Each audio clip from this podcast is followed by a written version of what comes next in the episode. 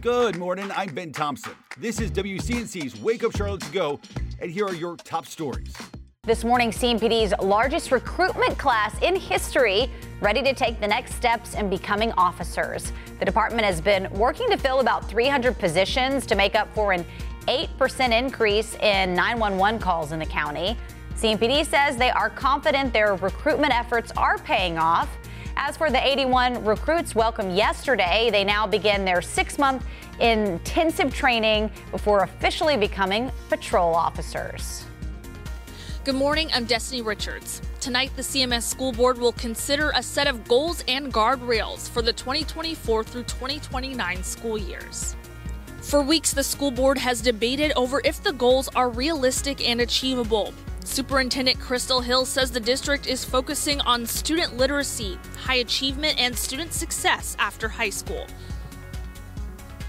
New this morning, there are now only eight Republicans racing for the Speaker gavel after a Pennsylvania Republican dropped out of the race. This morning, Republicans set to vote behind closed doors once again on who they want to formally nominate as House Speaker. The wide open race comes after Jim Jordan lost three votes on the House floor. The candidates range from 11 term Congressman Pete Sessions of Texas to Byron Donalds of Florida, who's only been in office two terms. In Matthews, we're learning 88 workers are losing their jobs, according to filings with the State Department of Commerce. Hood Containers Matthews facility is expected to close on December 19th. The layoffs are the latest to hit North Carolina manufacturers. So far this year, more than 8,000 workers in North Carolina have been laid off. A heads up for folks looking for a new furry family member. CMPD Animal Care and Control now has a second temporary location to keep shelter pets. It's the old Humane Society building on Toomey Avenue. It has overflow kennel space while part of the main shelter is under construction.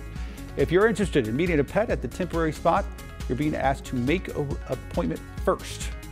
Thanks for listening. You can find all of these stories and more right now on WCNC.com.